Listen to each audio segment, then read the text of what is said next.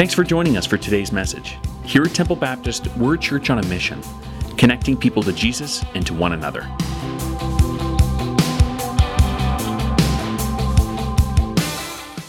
hey, for those of you who maybe uh, are just exploring faith, or maybe you're you're still kind of newer to Christianity, you know, this is a good time to think about the many questions that people have related to faith.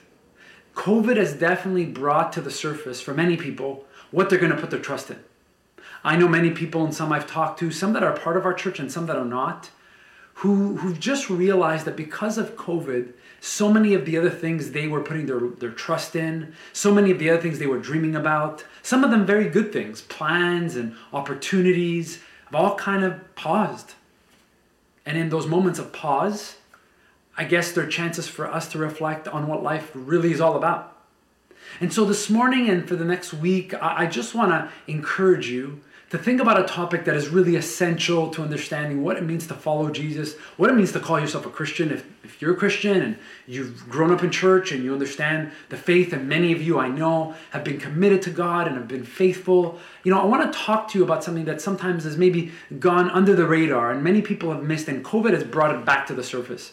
And that's this idea about what it means to believe that we are part of the church, that we are part of a community of people called to worship God together. COVID, in some ways, has put a spotlight, almost like a flashlight, on this issue about what it means to be the church. And I know a lot of people who've said this to me that they just like watching some teaching online or listening to some preacher on the internet, but they have no interest of going back to church or of sacrificing together as the church or of really understanding their faith better once COVID is done. I mean, you don't have to really believe me. The stats are showing that the church is about to experience a major change as we think about what awaits us as we go through this period of COVID and then kind of open up the church and see people either return or wonder whether church even matters. To begin, I just want to ask you like, when you think of the word church, what comes to mind?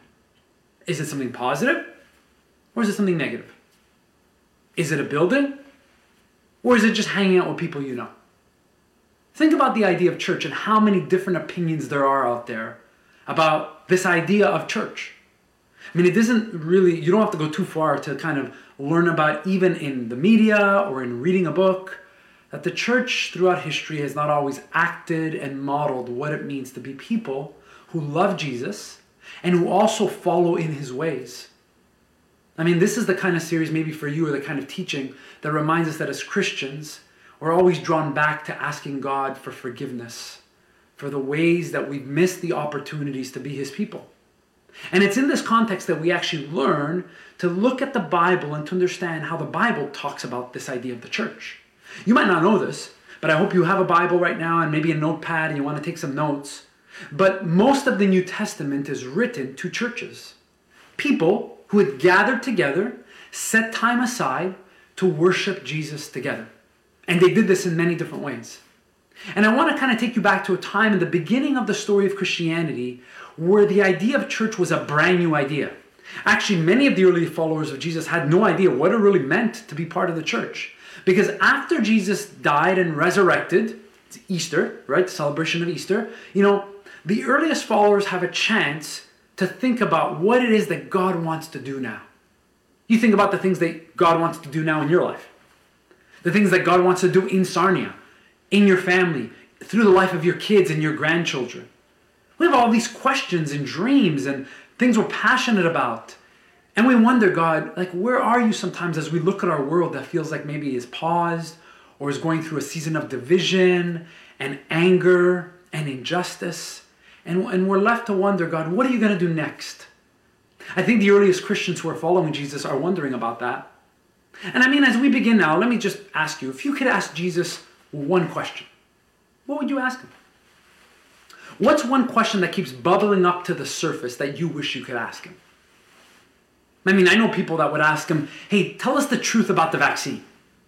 Or maybe can, I, I want to know the truth about, you know, COVID and how dangerous it is. It really is.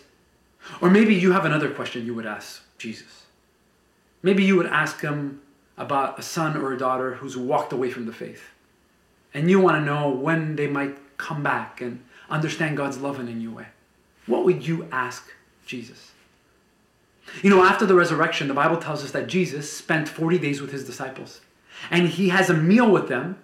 And after, as they're eating, Jesus says something to them, and then they get a chance to ask Jesus a question. This is what we're told in the book of Acts. It's a profound moment in the beginning of understanding what is this idea of the church. It says this on one occasion, while he, Jesus, was eating with them, he gave them this command Do not leave Jerusalem, but wait for the gift my Father promised. So Jesus says, Listen, God the Father has a gift for you, and you're going to experience this in a beautiful way. And then it says this Then they gathered, the disciples gathered around him and asked him, here's their question Lord, are you at this time going to restore the kingdom of Israel? It might sound like a strange question to us that the disciples would ask Jesus, the resurrected Jesus. They could ask him anything about pain in the world, about suffering in the world, about how to be rich, about all kinds of questions. They ask him, Is this the time when the kingdom of Israel is going to finally come?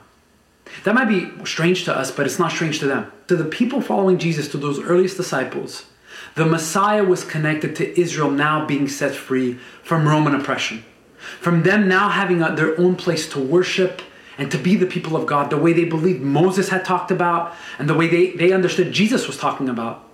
And what they don't understand is that Jesus is talking is going to teach them that God is about to do something they never imagined. Maybe COVID is this time where God is teaching his church today that God is still in the business of doing things that we often can't fully understand or imagine ourselves. You know, I think right now as we think about being a church plant and as we think about doing what God's called us to do, that I'm doing something that I never imagined. And maybe God's preparing you to do something that you never imagined. You know, and this is a time in our lives maybe where we're called to maybe think about what it means to be a church that we never imagined we'd be. And I know for a lot of people, when they think about church, it's hard to connect how the kingdom of God and the church go together. So let me just go back to the Bible passage in Acts. If you remember, Jesus says, hey, hey before you understand what's going to happen next, you have to remember one thing. The God the Father, the God I told you about, He loves to give you gifts. Now, you might know this that the first gift that God gives to us is Jesus Himself. He comes as a gift. I mean, Christmas is about that. We celebrate that. And we can forget that except at Christmas time. But now Jesus says that there's another gift that God is going to give His disciples, and that's the power of the Holy Spirit that they still don't understand. And they're going to learn what it means to trust God and to step into this. And Jesus is going to clarify what this gift is going to be for. And this is what we're told in the book of Acts. Again, he says this He said to them, It is not for you to know the times or the dates the Father has set by his own authority about what he's going to do with Israel and what's going to happen as it relates to the people of God, the Jewish people of this time, experiencing God's freedom. But you will receive power when the Holy Spirit comes on you. And you will be my witnesses in Jerusalem and in all of Judea and Samaria and to the ends of the earth. Jesus says, You have to understand this. That you being my followers is more than people just understanding that Judaism or Israel is finally going to have a safe place to call their kingdom or a safe piece, piece of land to call home. That what's about to happen next is even people who are not Jewish are going to be invited to be part of this new family. This family of God that we often call the church. Now, the Bible uses many images for the church. It uses the image of a body. If you think about it, you might even be able to name some of the images. It uses the image of a family. It uses the image of a temple. It also uses the image of a marriage or vine, a, a vine and vine branches. In a sense, the Bible uses all of these images to capture the mystery of what it means when people who followed Jesus were serious enough to start to share lives with one another. Now, I know many, many people that don't like that. Many people prefer having a version of God that's them and God by themselves, and actually, technology just like this might sometimes fuel that idea. Now, I think there are times when we are alone with God and when we're experiencing personal devotion times with God, when we're learning how to pray. But really, the Bible invites us to see God moving by His Spirit in this family of people who are learning to follow Jesus together. This idea of the church. And the truth is that we live at a time where many, many people still wonder what the place of the church might be in society. and what it means to be with other people that you might not get along with all the time and you might not like. I know people that are part of the church, and you know people that are part of the church that you might not even know or get along with. And this is exactly the thing that Jesus reminds them about that they're going to need a special power, which is the power of the Holy Spirit, to be the church together. Where God teaches them and teaches us to be those who love one another and grow as, as, as the body of the church and learn to forgive one another and be this family in a way that requires more than just our goodwill or our need to be friendly or us. It, it actually requires the supernatural power that is the power of the Holy Spirit. And when that happens, Jesus says we become witnesses of the fact that Jesus, who was dead, is now alive. You know, over the past few weeks, one of the things we've done in our home with our kids is we've been helping them with their homework as we juggle online screen time and you know assignments on the internet. And some of our kids go to school one day and one day off. And you know if you're a parent you know this is like a nightmare. You know you're trying to figure out how to do it. And and one of the things our kids have learned consistently over this time in one of their classes is about other religions basically they've learned about Islam and Buddhism and Hinduism and Christianity and one of the classes in school is to learn about the major religions of the world and I thought about how important that is that we are now living in a time that is so similar to the time when the church started in the Bible. When so many people had so many other options of things they could believe. And in the midst of that world, Jesus says, You now are going to be my witnesses. That still to this day, we live in a world where people are going to have so many other belief systems and other religions that they're going to hear about. Your kids and my kids or grandchildren are going to hear about. And I grew up thinking that the point of the church is to hide from all of those other belief systems. I often grew up thinking that the church is a, is a safe place where we wait for God to just fix the problems of the world and we make sure that, you know, we don't get involved in anything that's happening in the world. And here's the truth and the biblical truth about what it means to be the church that we are those called out of the world. And because of the power of the Holy Spirit in us, we are called and are sent back into the world. This is something that is so hard for people to understand today. Because so many of us have learned and have come to believe that the church is just for us. That the church, in a sense, becomes like a country club of people that look like us and people that we like and people that, that we get along with. And the more we believe that, the more we move away from the biblical truth about what it means to be the people who are filled with the Spirit so that we would be witnesses that God is doing something special in this family called the church. You know, as we've helped our kids to learn about these other religions, we've rubbed shoulders with our neighbors and people in this province who want nothing to do with God. And we've had to trust God the way you're going to have to trust God. To say, God, what does it mean to hear your spirit lead us now? So we would be those who are set apart, called to learn what it means to follow you, Jesus, and at the same time, then be ready that you're going to send us back into our world in a time where people are going to continue to have so many questions about what it means to really be the church. If you're taking notes, let me just say it again one more time that the church has always been those called out of the world to worship Jesus, and then by the power of the Spirit to be sent back into the world.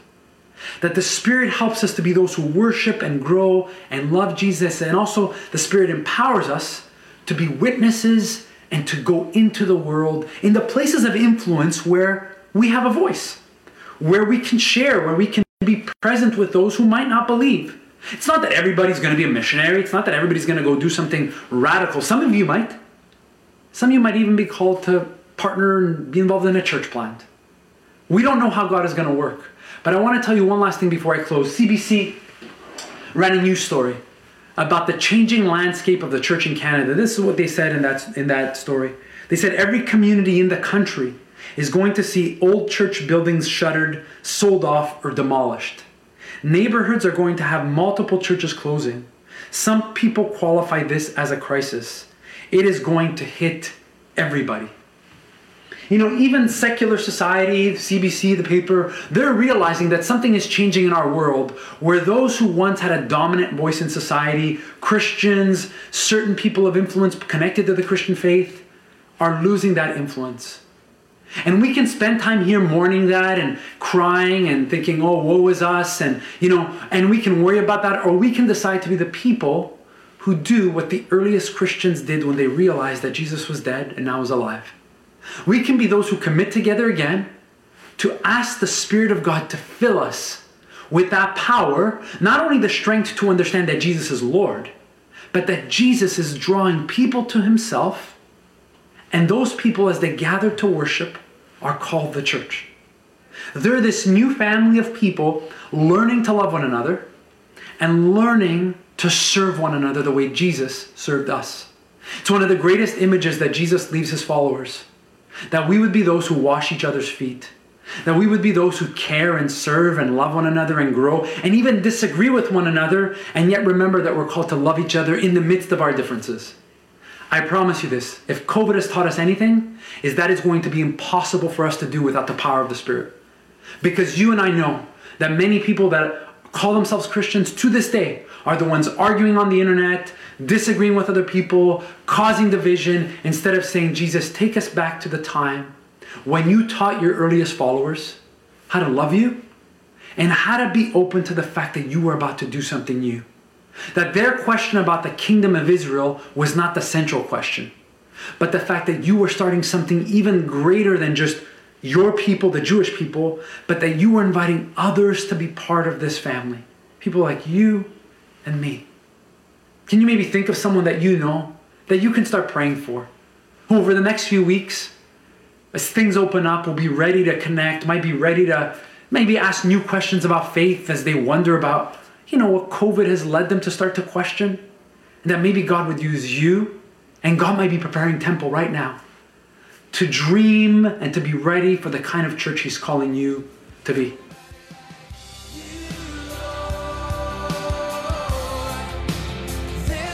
Thanks for listening, and consider joining us live on Sundays at 9:15 and 11 a.m. For our address, directions, and any other information, find us online at templebaptist.com.